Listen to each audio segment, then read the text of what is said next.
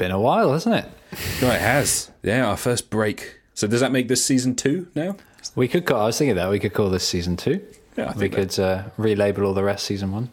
Oh, we don't need to relabel. No, no, no, uh, no retconning here. We can. The break between pre-job, pre-job podcast, and now we've got during job podcast. Yeah. Well, you were going to say post job, weren't you?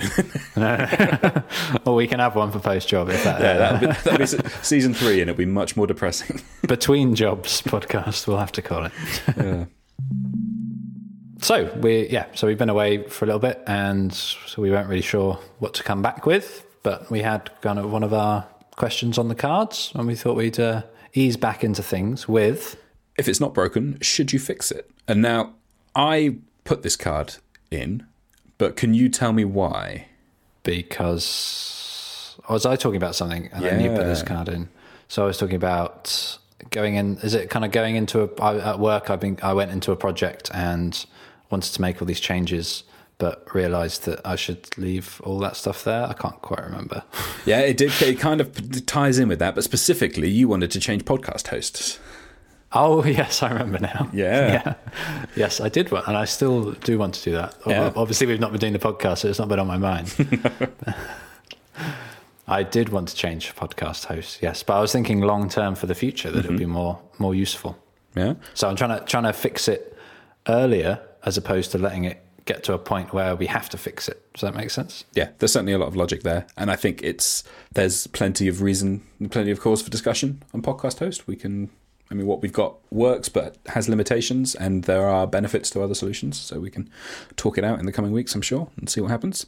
But it did highlight to me the concept of yeah, it's very easy when you're new at something to go in and think you can change everything. And the urge to change things and rip things down and start completely from scratch is very strong in almost every project. The, the you've you've um, come across, no doubt, the uh, "not built here" syndrome. Um, Or maybe you should explain that, Tom. well, I don't know. The best way to describe it possibly would be when you get someone in to do some work on your house, a builder of some some description, and they look at what is there already, and they sort of take a deep draw on their cigarette and wince and go, "Oh, who put that in? Oh, who did this?" Developers do that all the time. I do it. I've noticed other people do it. I think pretty much everyone I've worked with at some point has been guilty of it. I've I've only been at work eight months and I've seen that happen. yes, I'm not surprised. Yeah. And I, I get the impression maybe you have done that also. Did I say eight months? I meant eight weeks. Um, yes, I've also done that. I wanted to change things, and actually, it's kind of worked because I'm now, but I've now just been told to rewrite the whole thing, as opposed to uh, change bits of it. Yeah, so you may come, uh, it might work out amazingly for you, but you may also come across one of the perennial issues of being a developer is that the clean rewrite, the clean rewrite is, um, yeah, almost worse than sticking with the horrible legacy code. Yeah, it's it's quite nice to go into something and there's already like a base of things there, and you can just tinker around with it, and you've got someone else to blame when it goes wrong. um, but also, it's been quite nice, kind of working on a new project and having a bit of free rein. But also, yeah, it's it's been challenge. It's been more challenging, kind of just starting from scratch. I wonder, is that possibly because a lot of it's new to you as well? I think. Oh, I mean, 100% of it is new to me, so that's probably what it. It's JavaScript, which uh, people know my thoughts on that, and C Sharp, which I've never done before. So it's yeah, I, that's probably part of it. But when you're working in an existing code base, you have there's prior art for everything, and you can see even just in terms of sort of syntactical styles, like you can see how people have written certain things, and you can pick up the patterns and habits that they've got, and you can replicate them. Because I think when you're diving into someone else's code base, it's very it's almost it's more important that you respect the rules of the place that you're in than it is that you apply necessarily best practice or the way you think something really should be done. Because for me, I mean, I'm like when it comes to spacing and things, I'm a um, for indentation, I'm spaces and four of them all the time. That's my hard, hard and fast rule. But I would never override that in someone else's project. If I come and start working on a Ruby project and there's two spaces, I will obey that. Um, if- what if there are three spaces? yeah, I would work. Yeah, the tooling is such that you can work around it. It would be very weird. It would make me cast a sec, uh, you know, cast an eye on the uh, developer who'd written it, and maybe slightly questioningly, but I would try and yeah respect the code that I've written that. Uh, the code that I'm adding to, and make sure that when someone's looking, the idea, the ideal goal is that you add a feature, the original developer or team come back, look at that code, and it's indistinguishable from the code that they've written. Everything is seamless; they understand it. Um, you're writing for the other developers as much as you are for the computer. Yeah, I've, I've probably fallen foul of that a little bit. I've kind of I've tried to stick to kind of naming conventions and obviously the simple syntactical stuff, but when it comes to uh, m- all my code being readable by the uh, other members of my team, that's not always been the case. Oh, and I, yeah, I think you look through any of my any code I've written, and there's undoubtedly some weirdness in there that no one else would understand without it being explained. I, yeah, we, we I had to sit down with some of them, and they were looking get a code review, and they went, "Oh, oh so so Ed, what what what does this bit of code do?" And, and I looked at them and went, uh, "To be honest, I don't know," and I'd written it about three days ago. So yeah, I'm, I'm working on that, on making my code a bit more readable. I think that's very important, and that probably helps with the fixing fixing it problem in that it makes it easier to fix when it's more readable as opposed to something that's really condensed and clever. Mm. And I think refactoring as well is tricky because you can look at particularly. I mean, I came into a project recently where I was the expert being brought in to fix this broken thing. And I took one look at it and was like, oh, the way they've done that, that's not the best practice. There's a much more elegant way to do this particular thing that they've done. Um, and it turned out, after a month of me working around, that that first assumption that, oh, they did this because they're idiots, was completely wrong. and it turns out they too had tried to start, uh, tried to do it the elegant way and discovered that, oh, yeah, it might look beautiful and elegant in code and be conforming to the best practices of the platform. But actually, it's a performance nightmare and everything falls apart if you do it that way. So they had to write the hacky, horrible stuff. Generally speaking, always assume that the person whose code you're refactoring knew what they were doing and that they've made their decisions for no no one writes bad code on purpose. They must have done if there's workarounds in there, they're there for a reason, generally speaking. Yeah. Yeah. Uh, I find some of the workarounds I ended up doing were because I didn't know about a way of doing something. And I think like it's good to say don't assume that someone's done something without good reason but they might just not know about the best like if you'd have gone to that code and looked at it and went oh that's not the most elegant way of doing it. This is a better way of doing it. You could have the answer there and that could fix it and be a lot better than necessarily being wrong in that situation. Sometimes a refactor can be useful I think is yeah. But I've tried refactoring, and it all always seems to break whatever I'm trying to refactor. seems to be the most often most often uh, situation. Well, are you following the Fowler technique and writing loads of tests before you start refactoring stuff? Um, no. ah, you should do that. You should read read all the all the refactoring books. Mm, I just I find it really hard to write tests first. Actually, my did I tell you about my boss who dislikes t dislikes unit tests. Oh yeah, uh, and uh, prefers integration tests. I can completely understand that. That makes a yeah. yeah, it makes a lot of sense to me. I prefer unit tests because I'm better at writing them. And they're easy. Um, yeah, they're easier yeah. to write, I suppose, aren't yeah. they? Than... Yeah, I find unit tests more useful, um, but only in the context of how you've got to be careful about how you break it up and you decide what to test. It's like almost as important. Like you can get too far if you're testing the specifics of your solution rather than the output, like the actual result. I think you've gone off piste a bit. It's always, almost like overfitting. Like when you're doing a, making a statistical model and you overfit to the data, you can do that with tests as well. You can overfit your test coverage to your particular code when actually what you're trying to test is it does the job and gets the end result you want. Yeah. So anyway, but wait, this is not an episode on uh, testing. We've done one of those and we got some wonderful feedback. hey, no, we did get we got good feedback. And, yeah, um, yeah. I think a lot of the time, well, from what I've seen, is kind of in. I don't know whether this has happened at your company, but at my company and my little team, there's kind of we have a we have a product that starts as one thing, and then bits get jammed onto it, and then bits get like squished into the middle of it and can you kind of push something else out of the way squeeze it in and then push it back in again um, so this kind of the, the, the project that i started uh, dealing with was this kind of sprawling mess of lots of different features kind of squished together and could do with a big refactor and a whole rewrite, which is actually what I've ended up doing, which just seems maybe the best situation in this case. But oftentimes, kind of, it's that you try and take like one line of code out, and it's like taking a screw out from the bottom of a building that then collapses. um, it seems maybe that's kind of what we're talking about here, isn't it? Is whether do you go in there and kind of rip stuff out and try to make it clean it up, or do you kind of leave it as it is and try and work around it? Yeah, there's the idea of the sort of pragmatism as well, isn't there? Like if it works and does the job, even if it is creaky and it falls apart, if it's working and it does it, and you can spend your development time, your your development time is better spent working on something else. Maybe that's a better thing to do, and you just live with it being a bit ugly.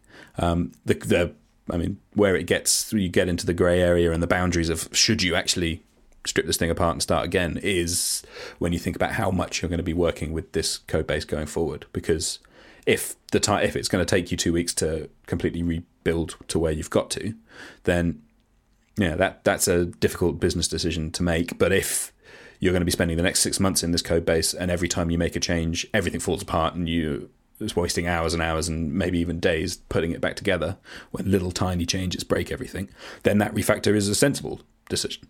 Hmm. And it's kind of similar to think the way we were, th- we were talking about tests in that you should write tests first, and then that even though it seems slower at the beginning, it does end up down the line being quicker. But like, but if say you were we talking about your project and it was going to take you two weeks to refactor it, but you're only going to be working on it for another two weeks after that, then there's probably that that seems like a very stupid thing to do. I imagine there's probably some cutoff point there about where you want to decide where to make that refactor. But I, I suppose those decisions are going to come down to kind of team leads and people in charge as opposed to the developers themselves. Well, I think the developers themselves should have a hand in scoping out the work to start with. And one of the things about that is knowing what done looks like. Like, what is a win for this project? At what point can we down tools and say we've achieved our goals?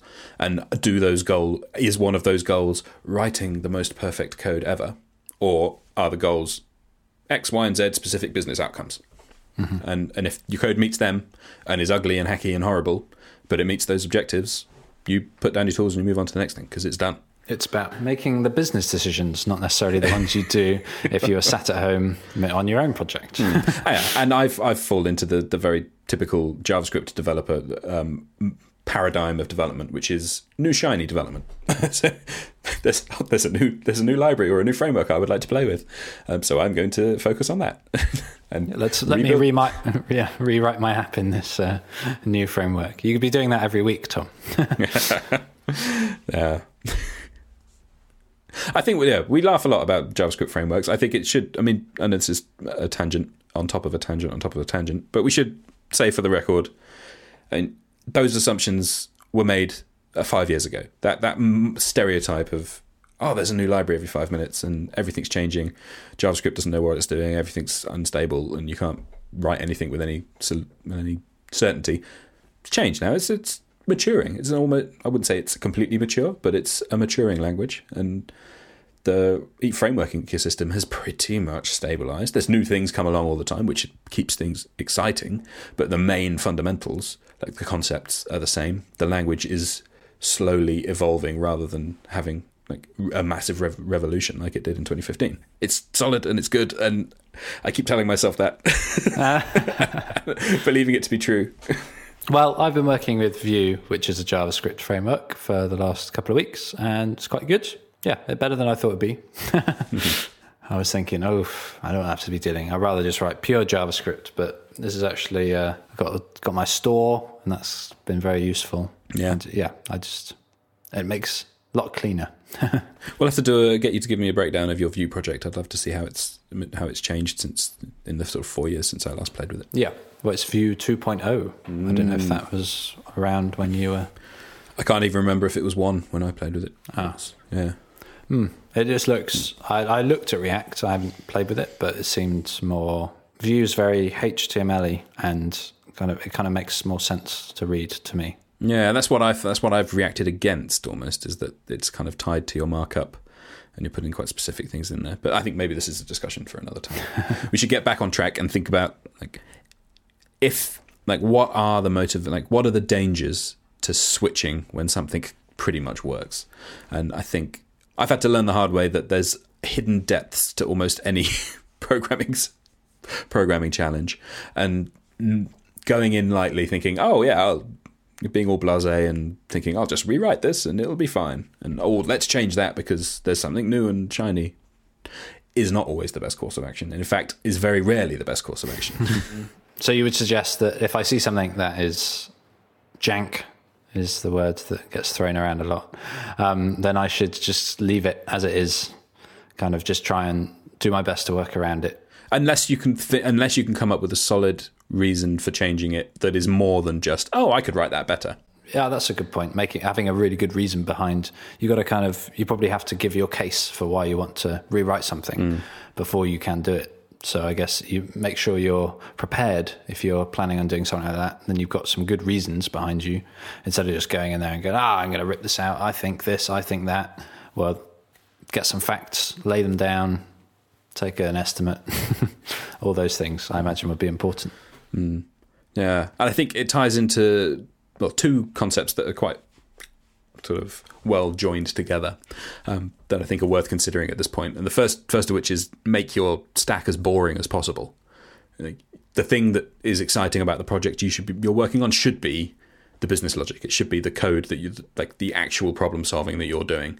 And if the problem solving that you're doing is to learn something new, then that new thing is the the one bit of your code that is exciting and new, and that's fine. But generally speaking, if you're writing code professionally, you have a specific objective, and that is the tricky, complicated bit that you should be sort of working your way around and, and trying to trying to negotiate. You should make everything else as boring and as simple as possible. Yeah, I think that's uh, maybe not advice people want to hear, but it's probably the best course of action, especially when it comes to kind of your job and working on a project like that. Um, and by making it boring, you're going to make it you're going to make it less broken, I suppose, aren't you? Absolutely, and that's the reasoning behind it. there's going to be more people out there that have dealt with these sim- it's almost going to be simpler, isn't it? That you're going to end up with a simpler product, and that's going to be one that lasts longer, I imagine. Yeah, yeah, and then, and the second part of that is a concept that kind of comes from startup business thinking that has stuck with me, and I always think of when I'm putting, particularly starting new projects and structuring new new things, is that you can only, you only get one miracle. If you're putting a startup plan together for a business pitch, you can rely you can it's okay to hope for one miracle like to say we've got this fantastic idea and it would be amazing it would it would be really amazing if it took off and everyone really loved this one aspect of it. And then all the rest is solid business and predictable and understandable. If you've got two points if it's like oh the world needs to understand that this new widget is amazing and then also they need to understand that our particular solution is fantastic that's two things, and that's two miracles, and that's just too much to, to count on. Mm. Um, I think you talked about it when we started doing the uh, the, the beloved weather app that uh, many many moons ago. Um, I think that was what I think that was one of the things you brought up when we were when we started doing that. Yeah. Yeah, uh, yeah. So when I put that in a tech context, there should only be one un- one big unknown in any project I get in, involved in and I think you should eliminate everything else. If there's more, if if it's oh, I've got to solve this complicated problem, but also learn this new technology at the same time, that's a no go. That's a red flag for me. Hmm. Some good advice. So yeah, I think it's it depends, doesn't it, Tom? oh, I wish it didn't, but it always does. Seems like uh, most of the time, if it's not broken, should you fix it? Probably not, unless you've got some really, really good reasons and you're you're kind of having trouble with it um, going forward, and you're thinking, oh, I've got to work for this for the next year. Um, I'm going to spend a little bit of time to fix it, or not, yeah, fix it, or like remake it in the way that's going to make it easier for you to work with in the long run.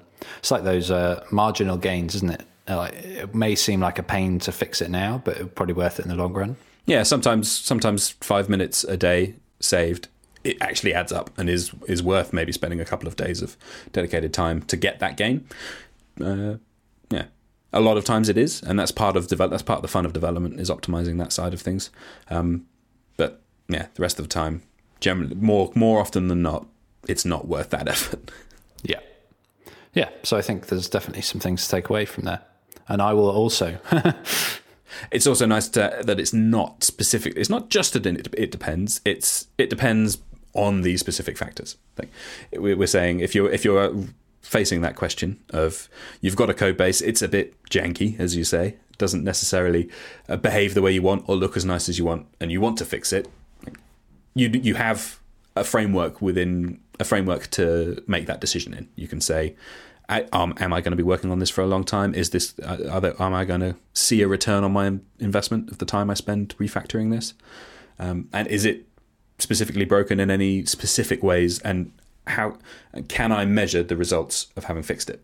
Because you don't want to spend two weeks improving something and the code, like the out to the outside world, your code looks exactly the same. So thanks a lot for listening. Make sure you check us out on Twitter at AQOCode and you can find us online on our website at aqoc.dev. Is that right? Yeah. yep. One day I'll learn the website. Yep. So there we go. You've got Ed's vote for it. aqoc.dev. Um, and that's all we've got time for this week. So thanks for listening. We'll catch you next time. Thanks a lot. Bye bye. Goodbye. So that's a good point. That's a good point to touch on. Is that you have been gainfully employed for a while now? Uh, yes, I'm having my two month review tomorrow. Oh, you you worried? You nervous? I'm not. No. so yes, I have been working now for around eight weeks, and it, uh, it's been a it's been a journey. I have learnt a lot, and I have felt inadequate a lot of the time, and I've felt good a lot of the time, and I've been happy going to work. So Yes. Well, it sounds like there's a lot there to touch on in the, the, in future episodes as well. I think I know we've definitely got one planned for imposter syndrome, and it sounds like there might be some uh, certainly imposter syndrome adjacent feelings happening over there. Possibly. Yeah, possibly. Which is inevitable because yeah, you're starting something completely new, surrounded by people who already do it. Um, yeah. I didn't want to label it though. No, I don't think, and I don't think you, I don't think you can technically call it imposter syndrome when you're brand new and you know that you're brand new because it's normal. You're not you're not an imposter. Everyone knows what position you're in. Yeah. So, um, uh, sorry to the listeners for the break, but I had I was fighting with internet companies and a house and all that sorts of things. So don't don't blame Tom. well, I'm, I was, as someone who is chronically lazy, I was happy to, to take a rest for a little while. But you have certainly had a lot going on, haven't you? Yeah, but I think uh, I think we can pat ourselves on the back for actually coming back because I can imagine sometimes you stop things for a couple of weeks and then you just never do them again. That's what happened with my blog. yeah, that's what happened with a lot of things I've done. Yeah, yeah. Here we are. Yes. Because of you, listeners, sending us your wonderful feedback saying how much you enjoy it. It's yeah. kept us going. Motivation. It has been marvelous. Itself. Yeah, to actually get to actually hear that there are listeners out there, a that they exist, and b that they find that we, that we find what we do interesting and, and inspiring and useful. Which is how how are we going to get the advertisers if you talk like that, Tom?